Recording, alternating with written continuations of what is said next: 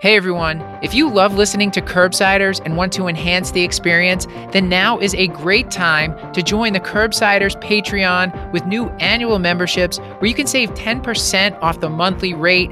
You'll have the option to hear all the episodes ad-free, plus twice monthly bonus episodes. You can sign up at patreon.com slash curbsiders. This is a great way to use that C M E money that's probably burning a hole in your pocket, plus support the show so we can keep bringing you clinical pearls, practice-changing knowledge, mini-series like Teach and Addiction Medicine, our digest newsletter, and of course, expand our video content. So join the Kashlak family today at patreon.com slash curbsiders. Hey, Paul. You know, sometimes I just like to tuck my knees into my chest and lean forward, Paul, because that's how I roll. So, I mean, not really knee specific necessarily. Not bad. There's knee in it. All right. The Curbsiders podcast is for entertainment, education, and information purposes only, and the topics discussed should not be used solely to diagnose, treat, cure, or prevent any diseases or conditions. Furthermore, the views and statements expressed on this podcast are solely those of the host and should not be interpreted to reflect official policy or position of any entity, aside from possibly Kashlak Memorial Hospital and its affiliate outreach programs, if indeed there are any. In fact, there are none. Pretty much, we aren't responsible if you screw up. You should always do your own homework and let us know when we're wrong. Welcome back to the Curbsiders. I'm Doctor Matthew Watto here with my great friend, Doctor Paul Nelson Williams. Today we are doing, I guess this is kind of like a knee pain two oh one. These I think are, so, yeah. Uh, I think we're calling this Kneedful Things. Uh, Paul, great title. Thank you. And uh, we have back returning guests, uh, Doctor Ted Parks. We're at A C P Internal Medicine twenty twenty-three. Uh, by the time this airs, it'll have been a while back, but uh, we had a great time here with Doctor Ted Parks. And Paul, will you remind people before Before we uh, tell them a little more about our guest, what is it that we do on the Curbsiders? Sure, Matt. As a reminder to everyone, we are the Internal Medicine Podcast. We use expert interviews to bring you clinical pearls and practice-changing knowledge. As you mentioned today, we talked to the great Doctor Ted Parks, Curbsiders' favorite. Needs no introduction. Has already taught us how to figure out most of the knee already, um, as as well as the hip. But he's going to talk to us today a little bit more, some of the more challenging causes of knee pain, specifically some of that vague anterior knee pain that may plague you in the office. Um, gives us some great pearls to add to his already award-winning episodes from the past. So I, I think without further ado, we'll get to, to it. Okay, and reminder that this and most episodes are available for C M E through V C U Health at curbsiders dot v c u health dot org. Ted, you are you are one of our all-time favorite guests, uh, especially at this meeting. We get to interview interview you in person, which is always fantastic. Uh, for me, this is the first time in a while because the A C P hasn't, you know, I, yeah. I, I was sick last year. I didn't get to come here and hang out with you. But uh, the audience, they've heard a lot about you in the past, but I think they're going to want to know some updated hobbies, interests, activities. What are you up to? I think you've been painting portraits in the past, but what are you what are you doing these days in your yeah, downtime? Um, I, I uh, right now, the biggest hobby going for me is I'm in a little country band, and we're playing a lot now.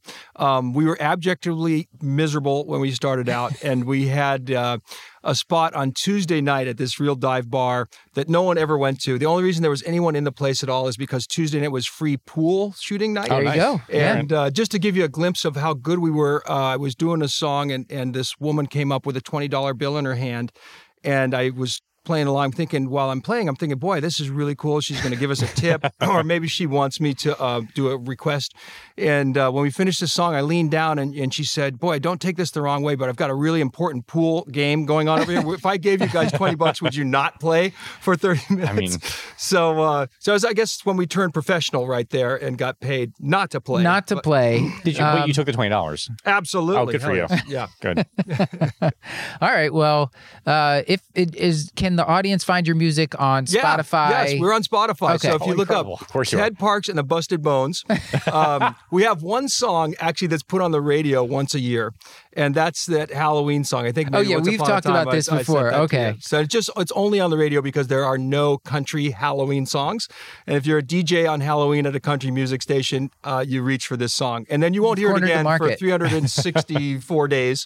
Uh, uh, but uh, yeah, if you if you turn on a country music station almost anywhere on Halloween day, you're apt to hear that song. That's incredible. We should put that as the, like our intro or outro music for this episode, yeah, Paul. Sure. Uh, it's called Halloween Monster Blues. Okay. There, there's also one called uh, Moving On. On by Ted Parks and the Busted Bones. So uh, that that's another one on that. We did a good job on both of those. The other ones are kind of janky. People recorded it on a cell phone and put it out on the from yeah. a performance. But those others are those first two are, are kind of professionally done. So. And remind me, is this all orthopedic surgeons in the band, or is no, this no? Your... It's it's a guy I've known since third grade, uh, and then uh, a drummer guy that we picked up just as we made the band, which is so what you do with drummers. Yeah, they just kind of exactly they kind of wander in and out. Yeah. Yes, yeah. exactly. All right. Well, Paul, being respectful for Ted's time, uh, we we probably shouldn't pivot the whole podcast into talking about how he's like just, you know, a polymath. Right, the most interesting person we know. Yes. Yeah. Uh, so you want to bring us got to get out more. yeah. You want to bring us a case from Kashlak, Paul? Sure. So we were talking a little bit in advance. This is, excuse me, the, the bane of uh, primary care existence is ill-articulated knee pain, so to speak. So I'm going to tell you about Patricia Alta, um, which is a hilarious name, by the way. Uh, forty-seven-year-old woman. She's coming. She sees us for primary care. Her medical history is noteworthy for high blood pressure that is well controlled. She's got prediabetes. She um, has overweight, a B M I of twenty-eight point six, let's say. She, in general, feels well, but she is noting bilateral knee pain that has been bothering her for the past couple of months.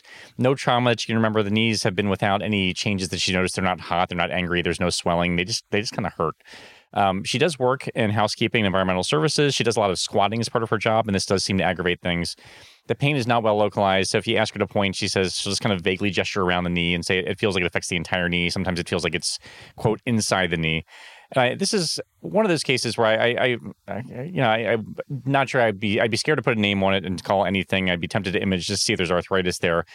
But before we even get to sort of making the diagnosis, I wonder if you could just sort of refresh us on the relevant anatomy of the knee. You have such a great way of talking about how we should be thinking about that and what, what parts we should be worried about. So if you could just start there, and then we can sort of help out Miz Alta after the fact. Yeah, you bet. So in her example, uh, I think the relevant anatomic features are what we call the extensor mechanism. And the extensor mechanism is not a single thing, but it's a chain or a train of things that come in tandem one after the other.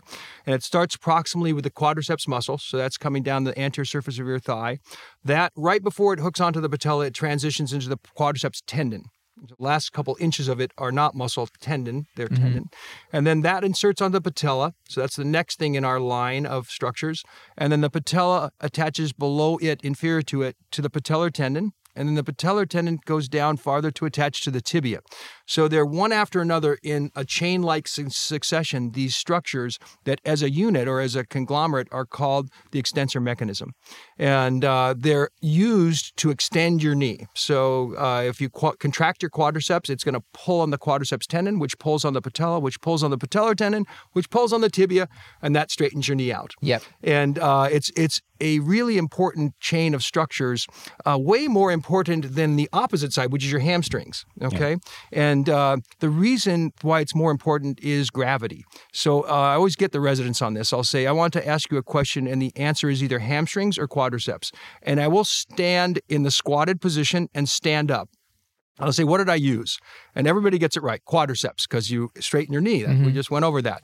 Then I'll stand in the standing position and squat. And I'll say, what did I use? And most will say hamstrings, because we remember that the hamstrings do flex the knee. Right. But that isn't what I'm using. Gravity is actually flexing me down, and I'm using my quadriceps to meter that. Mm-hmm. If I did, if I used my hamstrings and gravity and my hamstrings did, I would just crumple immediately to right. the ground. So if I'm standing squatting, I'm actually exerting an extension force with my extensor mechanism equal to gravity's attempt to mm-hmm. flex me down. So you can see we use our quadriceps way more than we use our hamstring because gravity kind of does the job of that in a standing, walking person.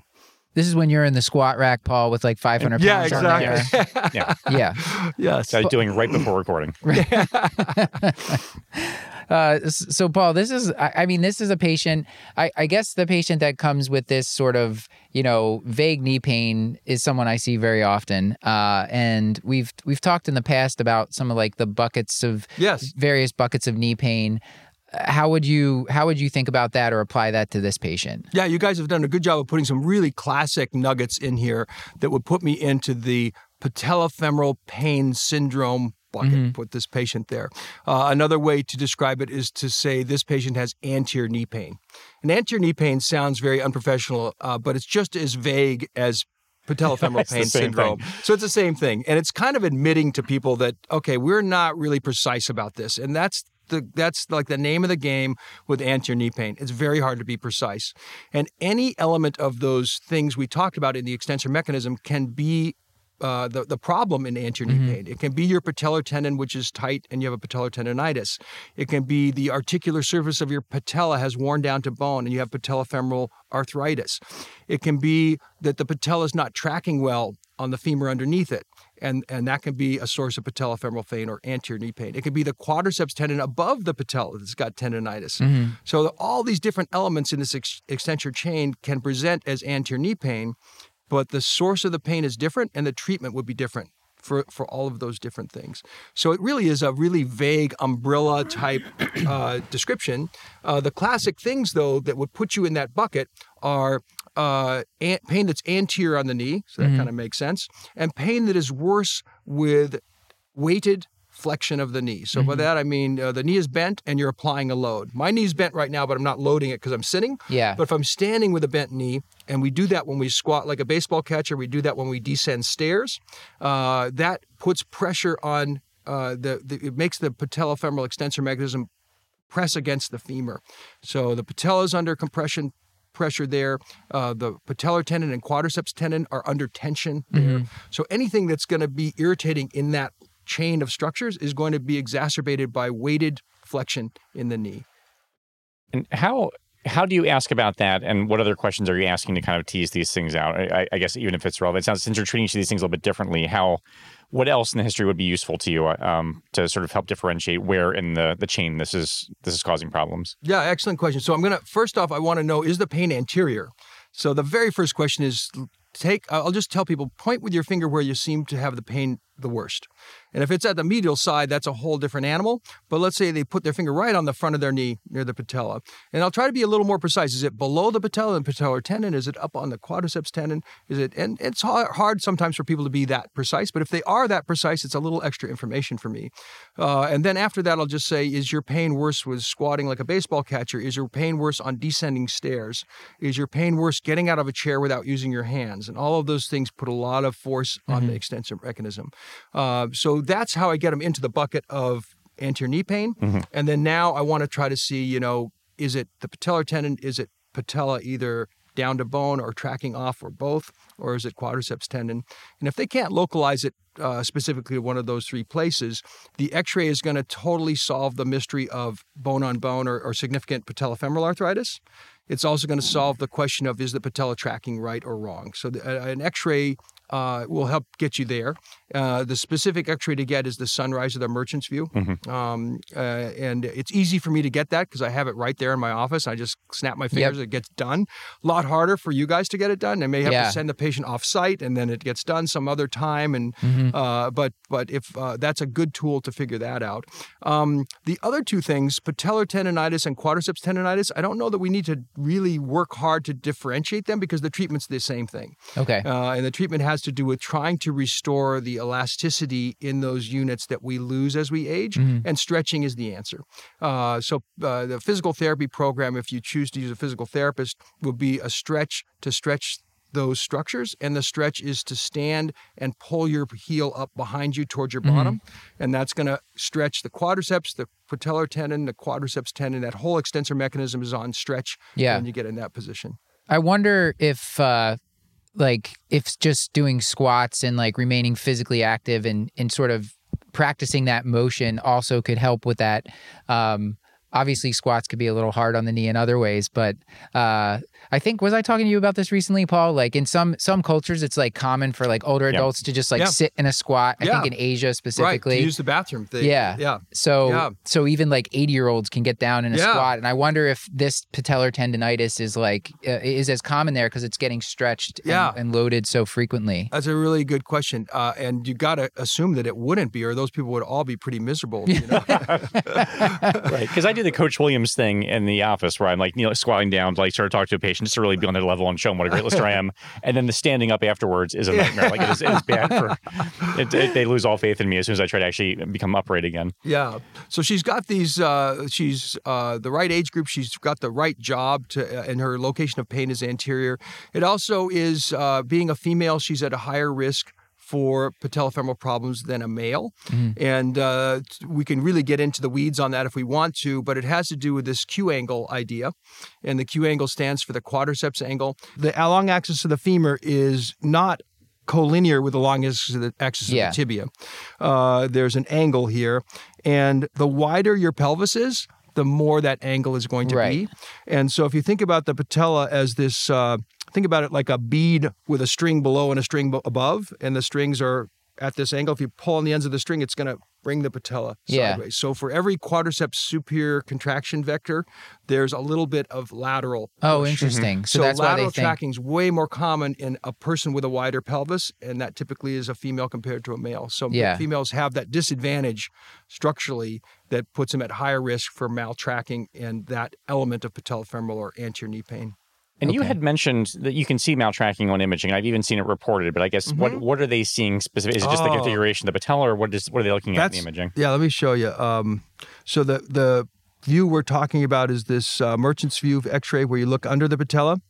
So that's a, a normal one. Mm-hmm. And uh, really, one of the things that's striking is how big the space is. And it's not really like a, an effusion, or there's actually a really, really thick layer of cartilage on the patella mm-hmm. that's resting onto a really, really thick layer of uh, cartilage on the femur. Mm-hmm. The thickest layer we have in our whole body of articular cartilage is on the patella. So it's theorized that if it gets thin, some of the forces are transmitted through that to the patella, that nature gives a thick layer there on purpose because mm-hmm. the forces are so high. We need that much barrier for so we don't feel force on the bone beneath it. Um, so that's the X-ray we'd look, and that's actually showing two uh, two knees with the patella well centered in the trochlea, which is the groove that the yeah. patella sits in. And I've got a couple here that um, show that it's coming out of... out of that groove, I thought.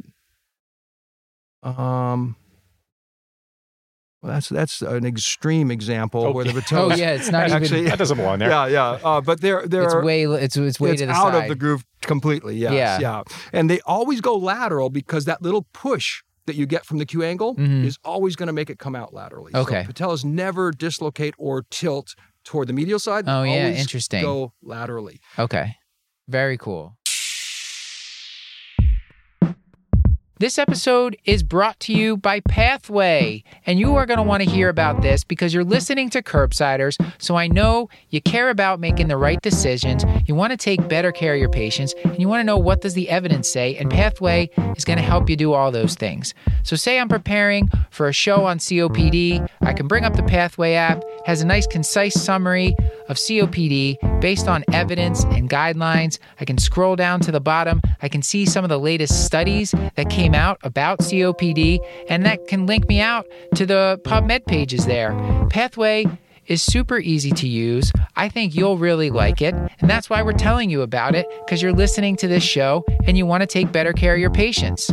Pathway is updated daily, and they send out weekly emails for primary care and internal medicine. These are short emails that allow doctors and medical practitioners to stay up to date with the latest research and guidelines so your knowledge is current and you're taking good care of your patients. So download Pathway today. It's a high-quality resource to help you take better care of your patients and leverage the power of evidence-based medicine in your practice. That's pathway dot m d.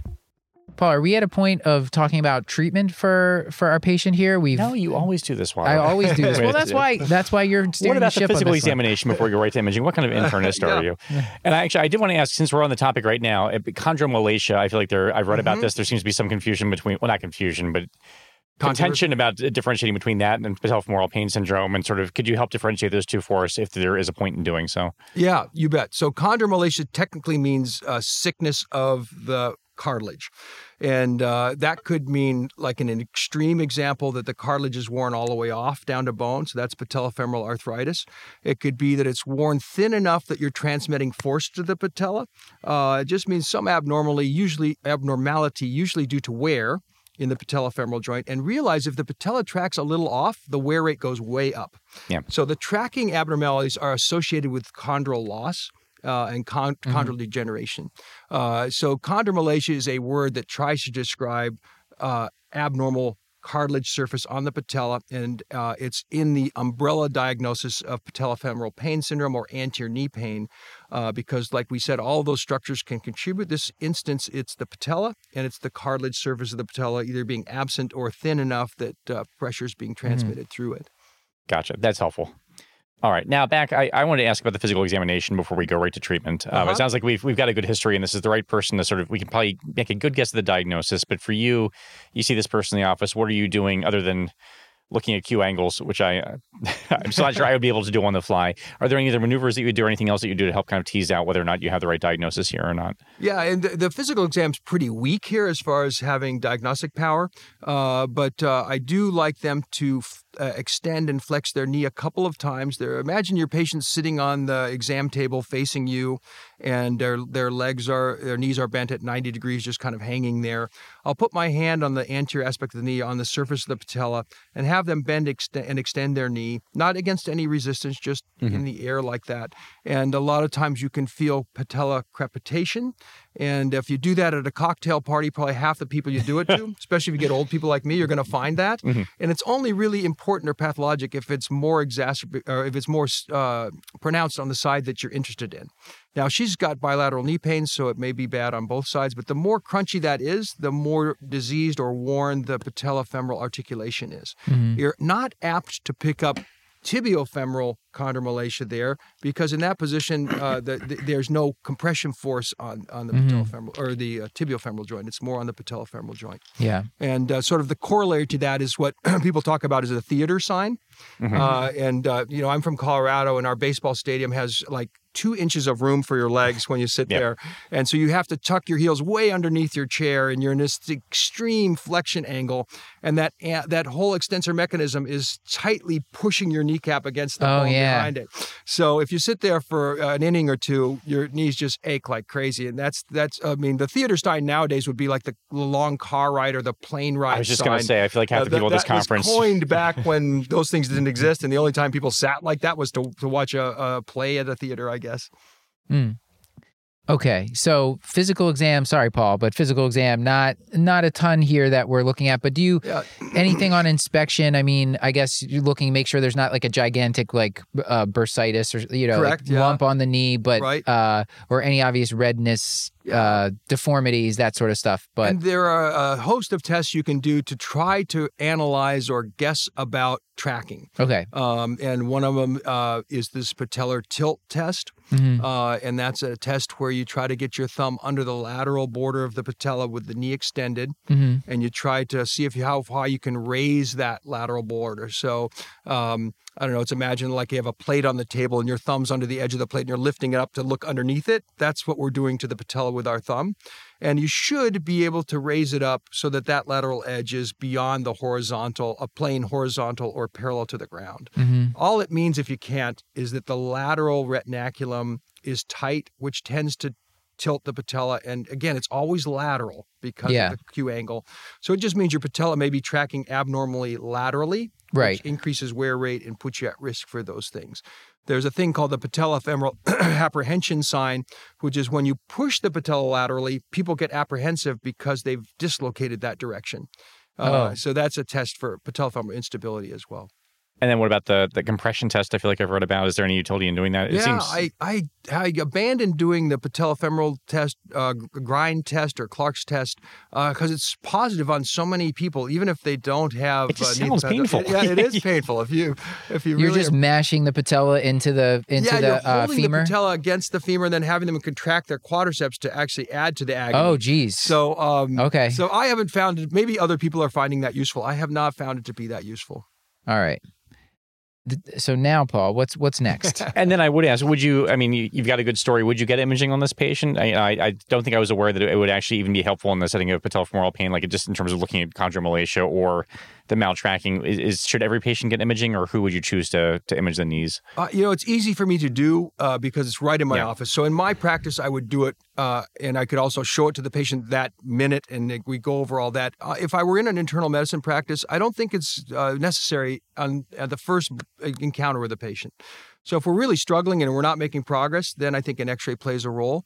But uh, a lot of times the treatment for patellofemoral syndrome or anterior knee pain is really the same, which is stretches to try to increase elasticity in the extensor mechanism, and that's the heel to bottom stretches, the most productive of those stretches. Uh, and then uh, you can also strengthen the, the, you know, the quadriceps got its name because there are four muscles there. And the one that you can strengthen, if you can strengthen one preferentially and you strengthen the medial one preferentially, you can help correct tracking. Hmm. And the th- exercise that seems to most preferentially strengthen the medial quadriceps is a stationary bike. So stationary oh, bike swing is is something we use all the time for patellofemoral syndrome. Uh, there was also a paper written that by doing the stationary bike, you increase the anterior to posterior size or girth of the muscle if you mm-hmm. make the quad strong, and that raises the patella off oh, the femur a little bit.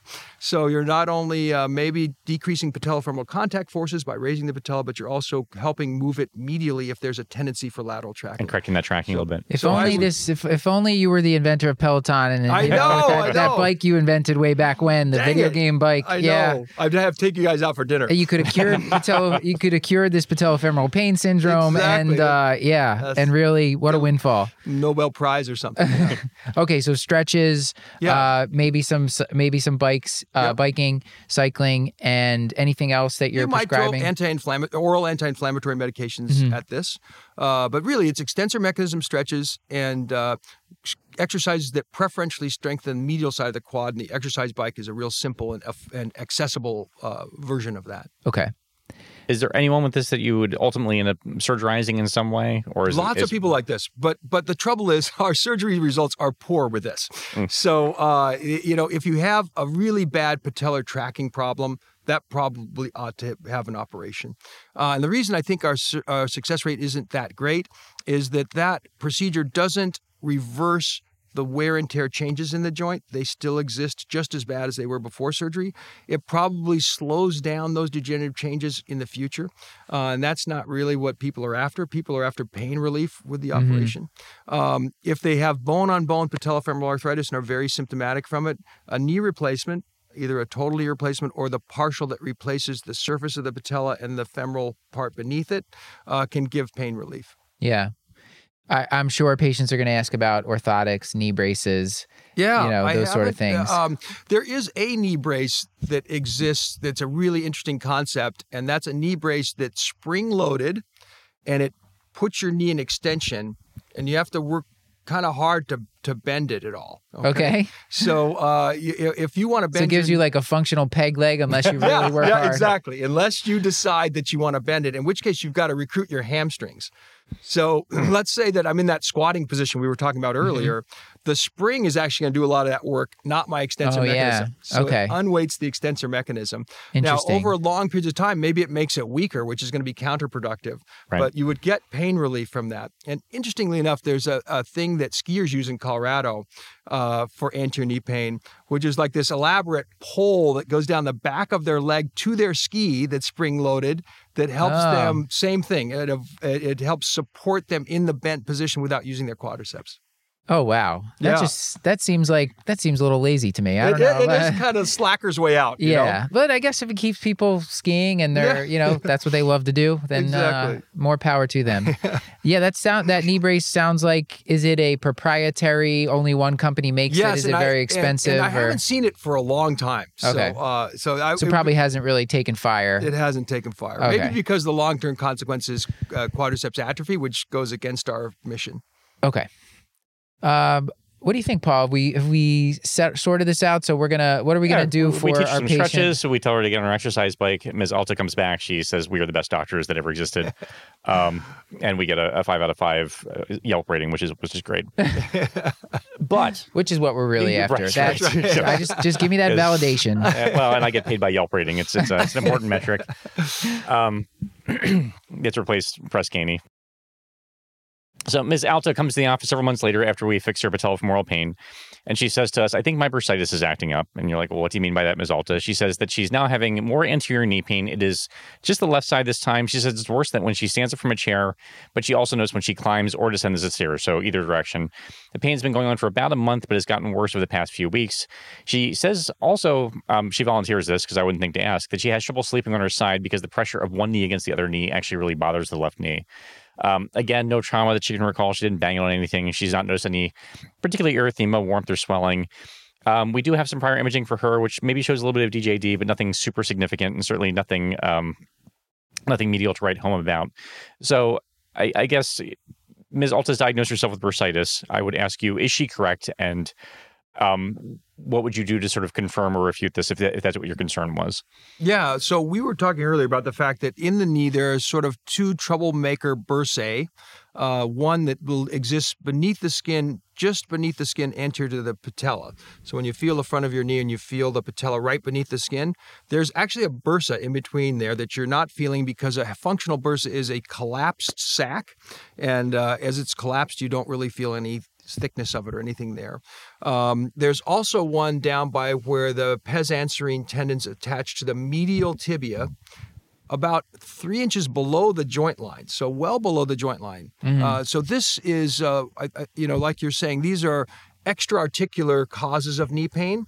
And uh, yeah, right about where Matt's pressing there on the anterior medial side of his knee, on the bony part, there's just skin and bone there. Mm-hmm. And it's a few inches distal to the joint line.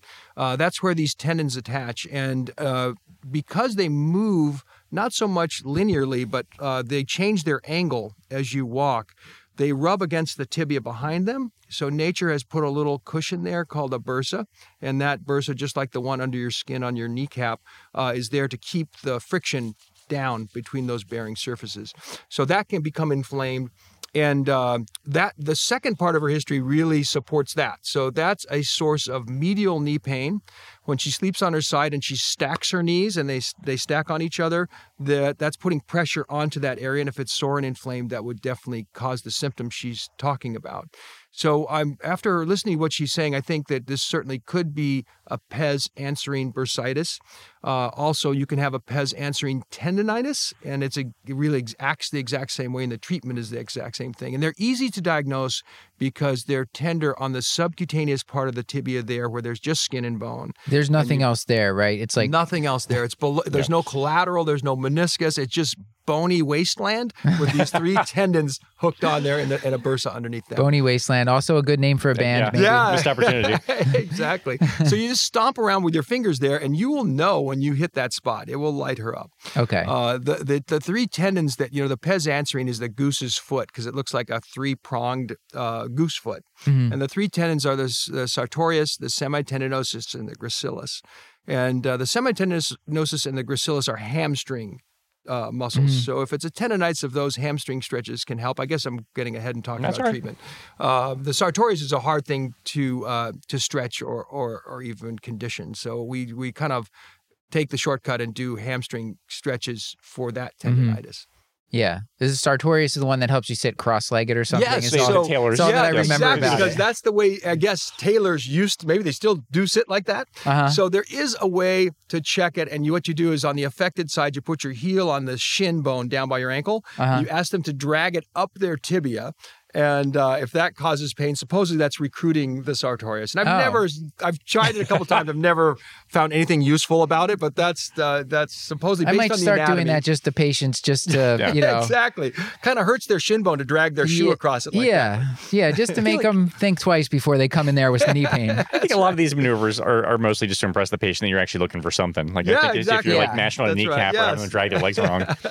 Um I did want to ask, who is who is the typical patient who gets bursitis? Like what what what background sort of uh, phenotype kind of raises your pretest probability if someone's coming in with this either anterior or left side knee pain? Yeah, so the the one that's on the surface of the kneecap beneath the skin, that's usually from blunt trauma to that area. And by blunt trauma, I don't mean like getting hit by a baseball bat. I mean like doing your floors, uh, getting down on your knees on a hard surface. Yeah. Uh, that's the classic for that.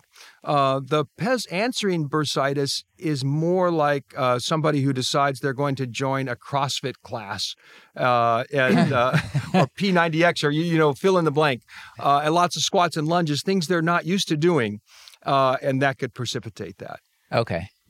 So that's that's good to know. So I, I escaped that fate, Paul. I think I'm, I'm deep I mean, enough in now. So far, we'll see. I'm I mean, deep enough time, in time at this point. You're going to hurt yourself yeah. one way or the other. I'm just waiting. I will hurt myself. That's true. That's true. Yeah. Well, this, okay, so this is good. Uh, we So we talked a little bit, uh, the physical exam, it sounds like just inspection and palpation are going to get you most of the way there for you this. Um, but I think you had a question, Paul, about, about ultrasound because you're fancy and you carry an ultrasound. Sure, yeah, at all times, yeah, even though it's not functional currently. But yeah, I guess, is there, when would you consider aspiration? Is there a role for POCUS, I guess, as Matt was sort of getting at? Is there any, any other sort of higher level stuff that you would do here other than just kind of poke and mash? Yeah, I think that uh, the prepatellar bursa is so easy to see. So you wouldn't need the ultrasound to localize it. And if you wanted to drain it, uh, it would be about as difficult as popping a balloon with a needle. Uh, very difficult not to drain it or not to hit it with the needle if you wanted to drain it. So I don't think you would need image guiding for that. Mm-hmm. Um, for the P E S bursa, that would be harder to perceive or detect from the surface. And the ultrasound could show a fluid-filled sac there. It's mm-hmm. about the size of a walnut, about that that little bursa. Uh, but uh, even if you didn't have an ultrasound and you decided that you wanted to, for instance, give a cortisone shot there, which is a, something that is in the treatment mm-hmm. armamentarium for this problem, uh, if you find the point of maximal tenderness by stomping around on the on the bony wasteland like we were a second ago. Yeah. And the point of maximal tenderness is where you put the needle and you get it all the way down to the surface of the bone. You will treat tendonitis and bursitis simultaneously, one, both, or either, whichever they have. So I don't know that you have to find the bursa, aspirate it, uh, which you could do with ultrasound. Right. Um, but I think even if you didn't do that and just delivered the cortisone to the neighborhood, get in the general neighborhood, it's going to do the job. Okay. So uh, so it's interesting. Ultrasound's getting more and more popular. Technology's getting better with it. People are getting more comfortable with it. Uh, and you could certainly use it to to find the bursa if it's full of fluid. If it's not full of fluid, it's going to be very hard to see on yeah. an ultrasound. And you mentioned draining the prepatellar bursa. So remembering back to the olecranon bursitis, yes! you Remember. told us uh, two things I think very important to the audience. One was that you don't want to just stick the needle right into it because that's going to leave a track that it could they could just keep leaking fluid. Yeah, and I've done that. I've is made it the that same mistake. With yes. the knee. I so, imagine it's the same kind of thing, yeah, right? So the temptation is go right in the center of the anterior knee because that's where you see this thing like bulging out and you know you're going to get into it, no problem. Right. Uh, the problem is uh, it's thick stuff, so you got to use an eighteen gauge needle or you'll have mm-hmm. best success with that. And an eighteen gauge needle hole in a place where there's fluid being produced twenty-four seven, a pump is turned on in there, mm-hmm. it'll drip, drip, drip, drip, and sometimes not stop dripping, and you've yeah. created like this little sinus tract that's a nuisance and a mess. So uh, if you're going to get a needle into that space, it's better to come kind of remotely through a one-inch track mm-hmm. uh, and enter from the side either above or below or on the medial lateral sides, but mm-hmm. give yourself a, a distance so when you pull the needle out, there's some resistance. That collapses, and it's a lot harder for the fluid to drip, drip out of that because the tissue just, you know, it, there's enough tension right. in the tissue to collapse that track. The other thing important that you taught us that blew my mind was that if if you cut out this olecranon bursa, that the patient will grow a new one. They does, will. Does this hold for the prepatellar yes. bursa as well? Yeah. Uh, I was uh, t- telling you guys, too, if we put orthopedic hardware in that's kind of prominent and rubs against adjacent structures, you'll grow a bursa there. That so is just the incredible. body yeah. loves making bursae. Uh, it'll replace the ones we took out. It'll put some new ones in where you don't even need, you know, where you're not supposed to have them, but there's hardware there to irritate. It's almost like, think about a blister uh, that will develop anywhere that there's friction. Yeah. So the body can can respond to friction by making these fluid-filled or, or, or these uh, bursal sacs. Yeah, I. It seems I wish it could fix some other things that get yeah, broken so yeah, easily. It seems like it has no, you like know, grow back some teeth or something like right, exactly. Yeah. Yes. There you go. Hair, hair sure, would be hair good. Would be yeah. fantastic. Sign me up. Yeah. yeah. Okay. Um, you, you alluded a little bit to to management. Um, any anything to add there? I mean, I, I feel like N S A I Ds are the answer to everything. You mentioned some stretches. Anything else that we would counsel um, Miz Alta ba- about what to expect and sort of where to go from here? Yeah, the uh, the one thing that um, might make sense, uh, and this has always been a really confusing thing for, for me, is the topical non-steroidal rub-on creams. Uh, and the reason it's confusing to me is it's very hard to imagine that that gets, like, for instance, uh, deep into your tissue. And some of right. the structures we're talking about are really deep, like centimeters below the surface. And it's hard for me to imagine that the topically applied anti-inflammatory cream is, there's any anti-inflammatory stuff getting down. Yeah, like if you're trying to use it for back pain or something yeah, exactly, like that. Right. It seems yes, hard. That, it's, it's a stretch right. for me. And I know that anecdotally people respond to it. I have really grumpy, cynical patients who get relief like mm-hmm, that. Mm-hmm. So uh, so it's doing something. But but this may make sense on the P E S because yeah, it really is so, so close to the surface. Mm-hmm. So uh, and, and uh, I think that even if uh, it weren't working chemically, sometimes if you rub that area, just the rubbing part with your fingers yeah. is helping to get rid of the tendon tension and, and helping mm. a little localized stretch. So I would add that uh, to our hamstring uh, stretches and, if necessary, a cortisone sh- uh, injection right there. Okay. And uh, I imagine uh, removal of the prepatellar bursa, if it's infected or bleeding or something like that, maybe yeah. that happens. I haven't heard of pes-anserine bursa being removed, but maybe that maybe that's something that happens. At yeah, do these um, surgery happen in these spots? Uh, indirectly. So uh, one of our popular grafts to use to reconstruct an A C L okay. is the hamstring, specifically semitendinosus and gracilis. Okay. So uh, when we do that operation, we make a cut right over the pes. Mm-hmm. We go and find the three things, and we take the two that are the middle one and the inferior one. Oh, interesting. And okay. we take them out of your body, yeah. remove them completely, and uh, you can go on to play in the N F L. So uh, so it's not like these are critical things that you're going to miss. Uh, Which is hard to believe. That, it's amazing. It really is amazing. I mean, yeah. we do have other hamstrings that are still around after we do that, uh, but uh, you know, even the most damning reports seem to show like a five percent strength loss. Some don't show any perceivable strength wow. loss. So okay. All right. So, Paul, we have we cured Miss Alta's? Uh... Should, she's she's doing great. She's back to the N F L. Okay. Good. Now maybe what's the more difficult case, I think, of the yes. th- of the three scenarios? Not that I, I'm ever deeply excited about knee pain, but this one, I, I'm, I'm excited to hear at least your strategy for it, Ted. But we're going to tell you about Mister Patrick Baja, another hilarious name, by the way. sixty-four-year-old gentleman, past history noteworthy for obesity with a B M I of thirty-six, dyslipidemia, chronic low back pain. He's got known D J D of the knees. Surgical history is noteworthy for a total knee arthroplasty of the right knee done about seven years ago. Initially, this was really helpful for him. Um, he did great, did his his exercises, rehabbed well, had um, complete resolution of his pain. But then over the past several months, that knee pain has come back, and his right knee now feels stiff and chronically painful. The pain is helped a little bit by N SAIDs, but not sufficiently, and he's nervous and a little bit confused, like he thought he had this fixed. He does feel a little bit less stable, but the knee has not given out. He's not had any falls or anything. So I feel like this comes up a lot where patients come to me years after a knee replacement and like, yeah, my knee's starting to hurt again. And I just, I feel like I have nowhere to go from here other than you should probably see your friendly neighborhood surgeon just to help me figure this out. So I would love a little bit of a better framework to help me figure out what to do about this and sort of how you think about the patient who has knee pain after knee replacement. Yeah, excellent. Um, and I, the first thing I do is I do divide them into two groups. And one is the patient who hates their knee, has hated it from the day they opened their eyes after surgery, never felt right, agony. It's seven years later. It's not getting better. The orthopod keeps telling me it's going to get better. Come back in a year. After seven of those years, I'm starting to lose faith. yeah. Uh, so that's a different patient from our patient. Our patient had a great result, and that takes a whole bunch of things out of the differential. It takes uh, a poorly implanted knee replacement technique out of the differential. Uh, it, it takes um, an intraoperative, like at the time of surgery, infection out of the differential. Mm. Very weird for that to smolder along for seven years asymptomatically and then uh, and come along now. Um, it uh, there's a whole bunch of things in the differential. Um, I'll just mention a couple more. Uh, someone whose knee had arthritis, but it was actually the hip above it that was sending pain into the knee. Oh, yeah. And that, I get burned on that if I'm not careful. You can have bone-on-bone arthritis in your hip and perceive it as one hundred percent knee pain, not hip pain. And if you uh, have a little arthritis in your knee, or maybe you have bad arthritis in your knee, but you forgot to check the hip, do the knee replacement. Patients are unhappy because the pain generator, which is the hip, is yeah. still there. And so th- that patient's never happy, not from the beginning, because we yeah. missed part of the equation on that. Do you get A P pelvic films on all your knee replacement no, patients just to really make sure? No, because there's a really good physical exam screen. Okay. And that's this windshield wiper. The windshield test. wiper. Yes, sure, so well familiar with it. It'll be stiff and uncomfortable.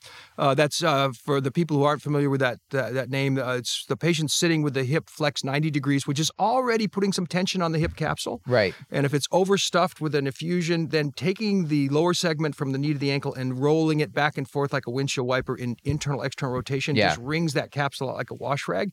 And it's really stiff and uncomfortable for people with intra-articular pathology in their hip.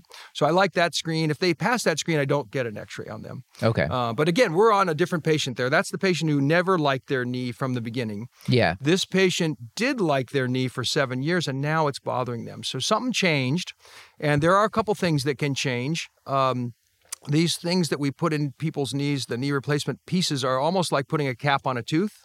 Uh, they're meant to replace the articular surface cartilage that they wore away. And like a cap on a tooth, they can come loose. Mm-hmm. So one of the things in the differential is loosening of components. Mm-hmm. And uh, that means, you know, the bond between the component and the bone has failed. And when that component bond fails, the piece moves a little bit as they walk. So they perceive that as pain because it actually is moving and rubbing against the bone beneath it. So it's painful for them. And we can uh, find that oftentimes, if it's severe enough, with an x-ray. And what we see on the x-ray is a lucency between the part and the bone. So think about a fence post that's set in sand instead of concrete. It wobbles back and forth. The more you walk, yeah. the more loose it gets. And you see this void around the piece, mm. which is uh, a sign of lucency. Mm-hmm. Um, if it isn't that uh, advanced yet, so maybe it's moving a little bit, not enough to create an x-ray findable finding, uh, but uh, but it's it's loose, you can do a bone scan. And uh, a bone scan should be stone cold in the knee if it's more than two years from surgery. Mm-hmm. And bone scans are not useful like a year after surgery because there's still some metabolic remodeling there, and that will take up the technetium-labeled phosphate uh, more than a, a, a baseline. So, but after seven years, it should be no more yeah. lit up than anything else. So if you get uh, increased uptake of the technetium-labeled phosphate of a bone scan, there's construction work being done on the bone. Bone's mm-hmm. taking labeled phosphate, putting in, there's something wrong there. And that's a, that's a good sign for loosening that's pre-x-ray. It's it's it, you can it's more sensitive than the x-ray. It catches the earlier ones where there's not a lucency yet. And this could be pure... purely mechanical, or the adhesive is is failing. It's not mm-hmm. necessarily infection or not necessarily some other infection. Inflammatory process going mm-hmm. on. So that's what we call aseptic loosening. Uh-huh. And uh, seven years is kind of early for that. Shouldn't happen that early, uh, but it sometimes does. Uh, mm-hmm. Rarely, but sometimes does. So that's on my differential, is looking for aseptic loosening.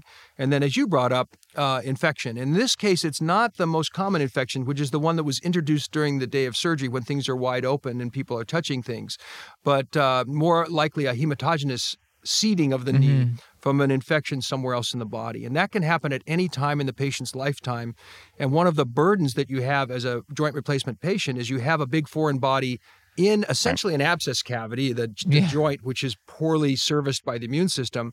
So you're kind of a setup if you if, if you inoculate that somehow with uh, bacteria. So um, so those infections, and a lot of times the patients will say, well, doc, I know it's not infected. It's not like really huge swollen. It's not red. It's not like a bursting boil. Uh, but there are indolent germs that can kind of grow along mm-hmm. at a low pace and cause this nuisance, naggy pain.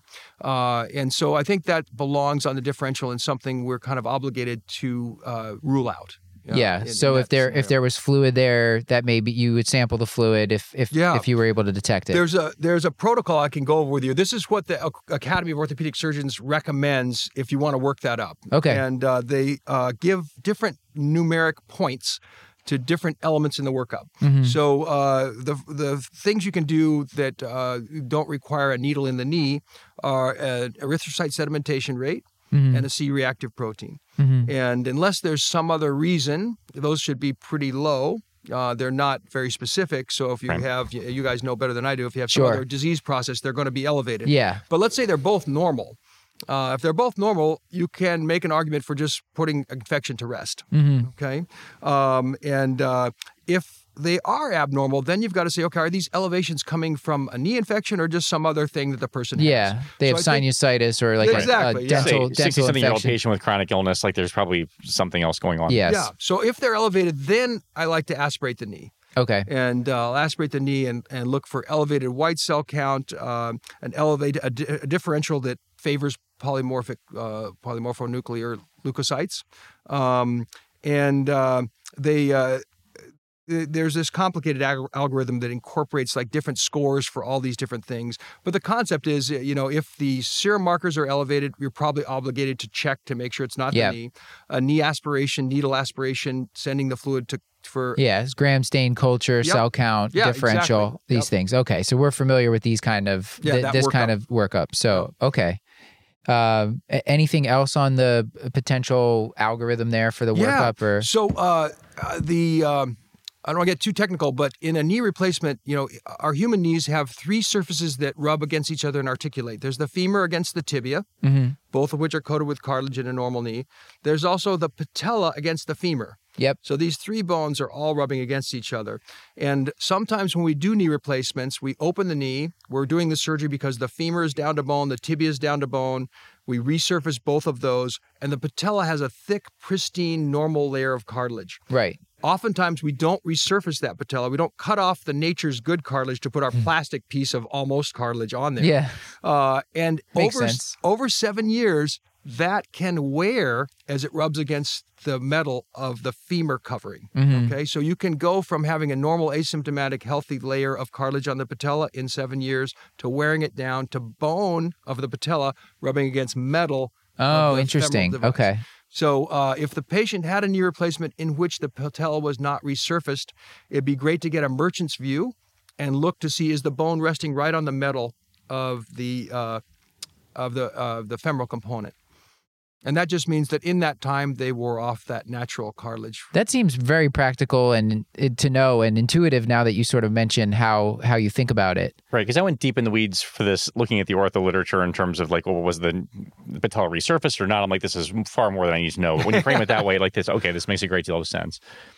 So I just want to make sure I'm understanding. So you're concerned for some sort of hardware loosening. Mm-hmm. You could do a plain film. If that doesn't show you anything, then you might follow up with a, a bone scan, which is going to be a little bit more sensitive for that.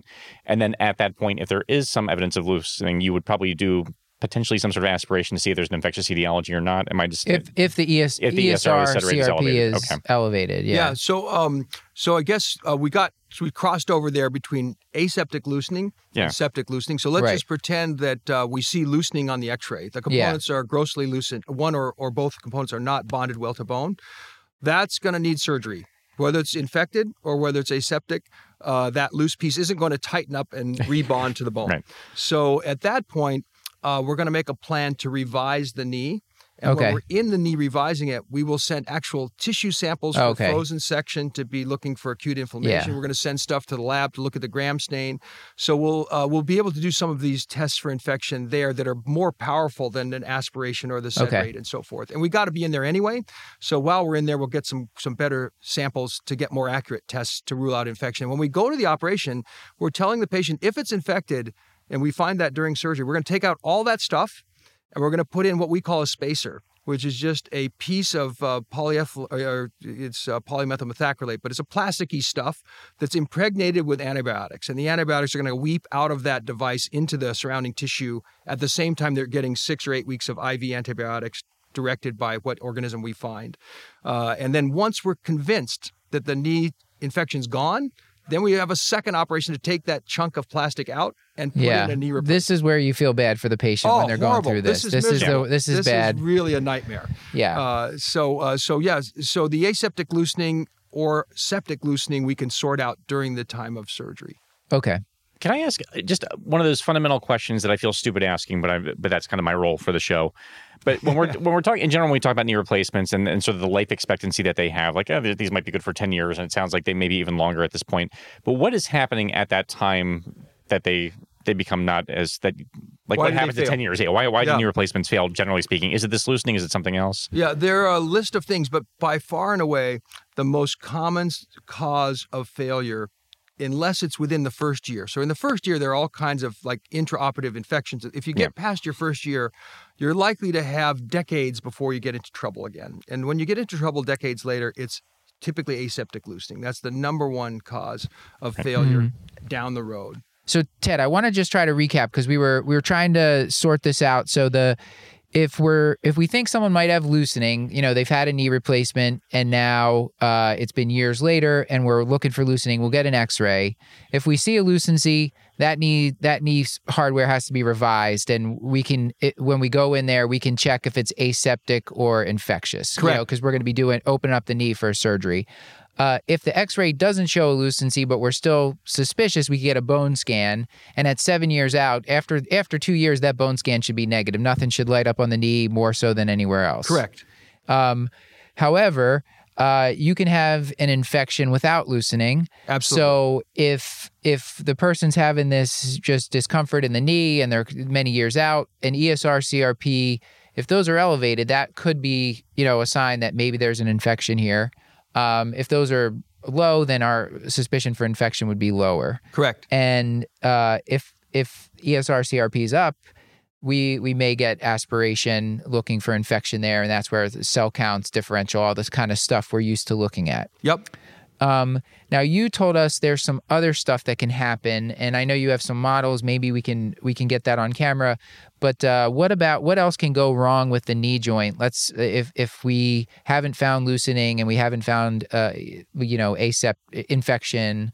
Yeah. Uh, what what else can happen? So uh, yeah, I think we talked about the possibility of wearing the cartilage down to bone on the patella and yeah. having bone against metal articulation in a yes. patient who didn't get resurfacing of the patella. Right. And then another thing that can happen is uh, polyethylene wear. So um, it, it will may be helpful to use a uh, yeah, and the camera model. for yeah. Um, so the so the surface uh, is we replace the surface in this model of the fib uh, femur femur. Mm-hmm. Right? Yeah. So there's a piece that fits like a cap on a tooth on the end of the femur. Okay. Another piece that's actually two pieces, a metal right. bottom and a polyethylene top that caps off the tibia.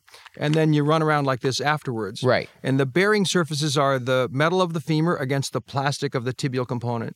Okay. And if in the implantation of the knee replacement, this gets scratched, yep. that scratch can increase the wear rate of the plastic beneath it.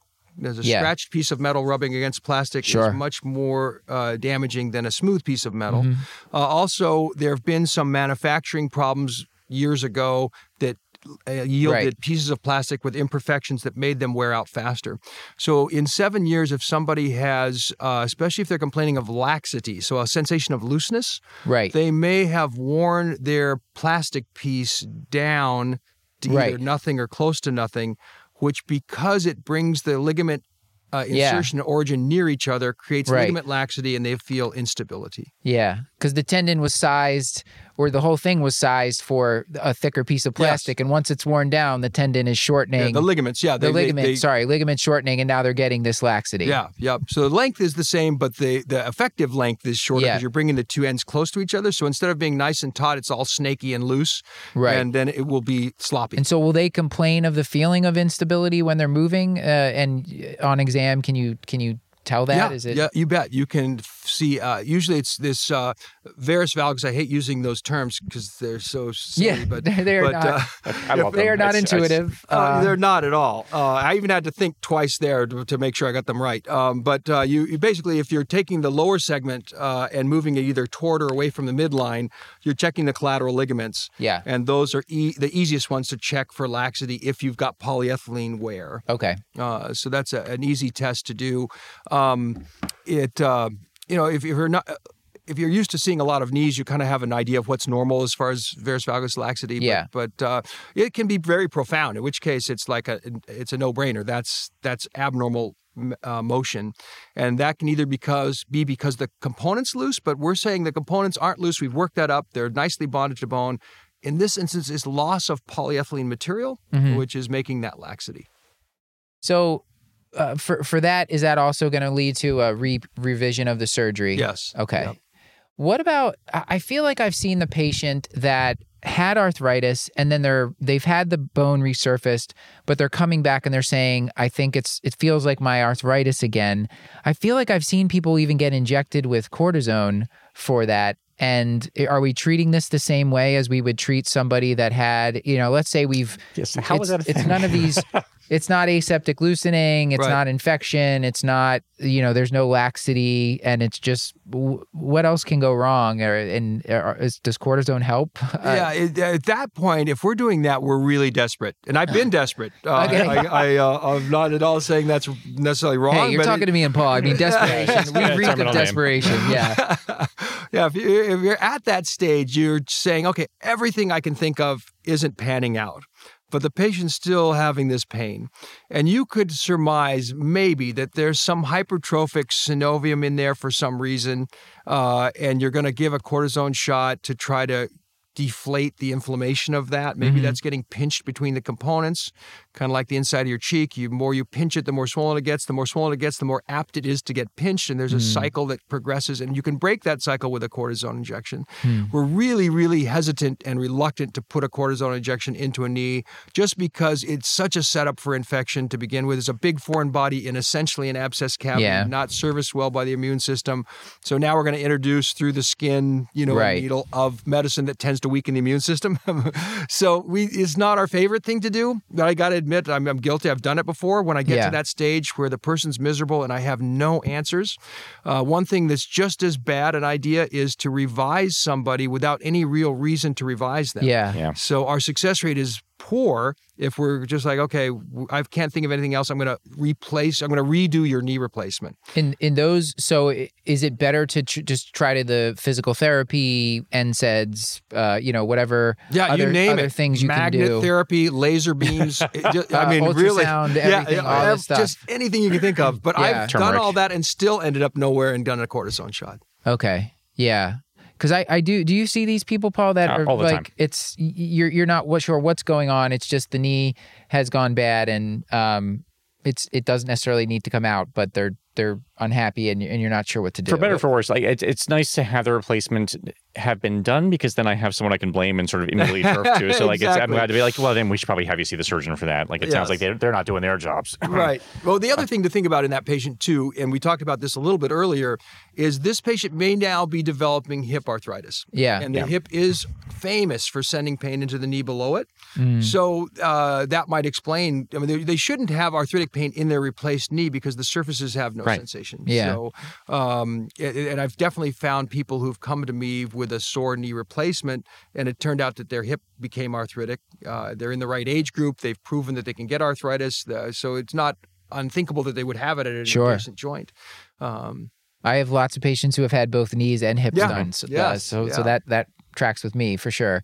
Well, Paul, I think we've we've gone about an hour, so I think we should probably start to uh, land this plane. Uh, and do you want to anything else you want to do before we go for take-home points? No, I think we're ready. I'm, I mean, we fixed Mister Baja. He he gets his knee revised. There's some loosening. He's he does great again. Um, so we'll we'll we'll send out the patient happy, and then ask Ted if you have any take-home points for our listeners. Yeah, I think we covered it all in, in pretty good detail. So mm-hmm. those are great cases, and uh, they're always more difficult than the more center-of-the-road knee complaints that yeah. we see all the time and have talked about before. Is there like one or t- one thing maybe for each, like for the patellofemoral uh, pain syndrome, uh, for the bursitis, or for the, um, the the the post-op knee pain that you want people yeah. to remember, like one take-home per? If I had to take well, do one take-home per, I would say for the anterior knee pain, try to avoid surgical solutions. They don't work well. Mm-hmm. Emphasize physical therapy. Okay. Uh, for the P E S bursitis, cortisone's a great weapon for that. Mm-hmm. Uh, and it's easy to do because your target's right there under the skin, and yep. the patient has just told you where the focus of pain is. Right.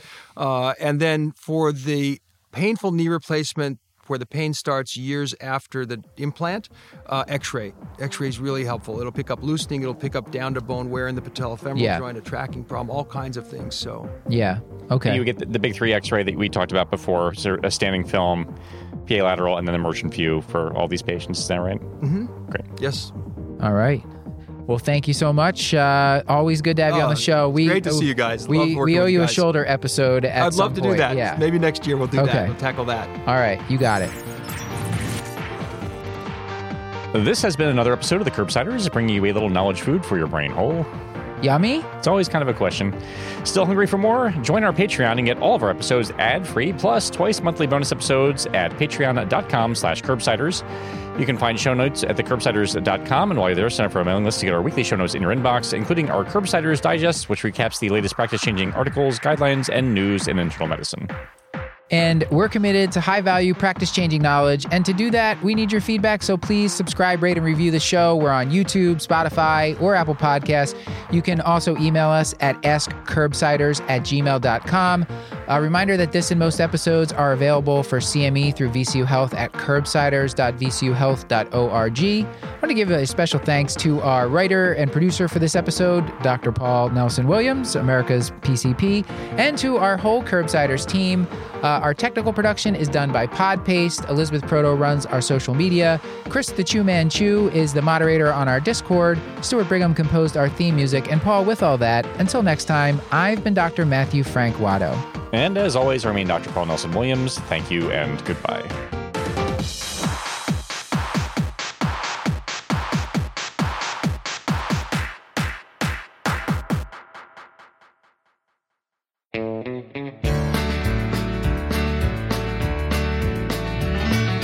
Frankenstein was a friend of mine. We used to go out for a beer or a glass of wine, and we'd talk about all the things that were dragging us down.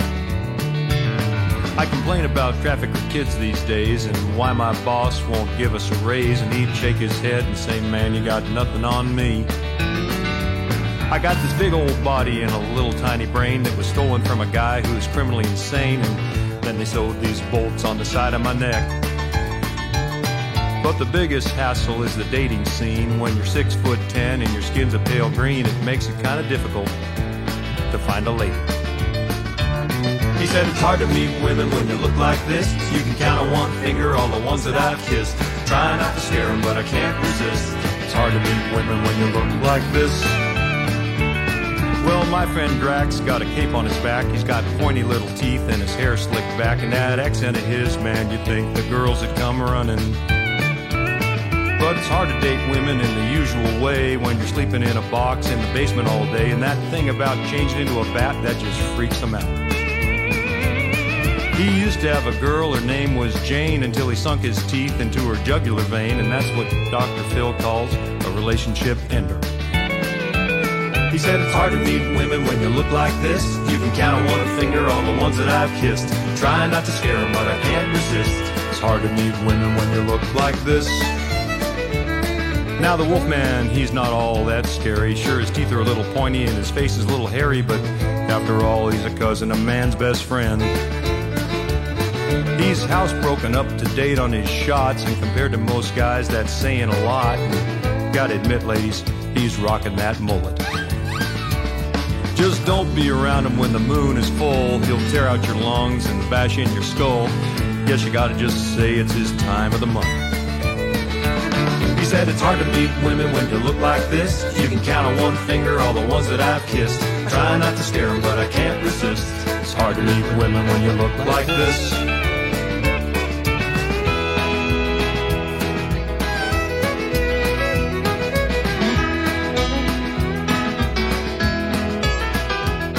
So ladies, all I'm asking is you give them a chance. Buy them a beer or ask them to dance. Beneath that cold exterior is a heart of gold. I think the danger here is overrated. Can't be worse than that biker you dated or that creepy guy you met on date dot com. These guys ain't monsters, they're just misunderstood.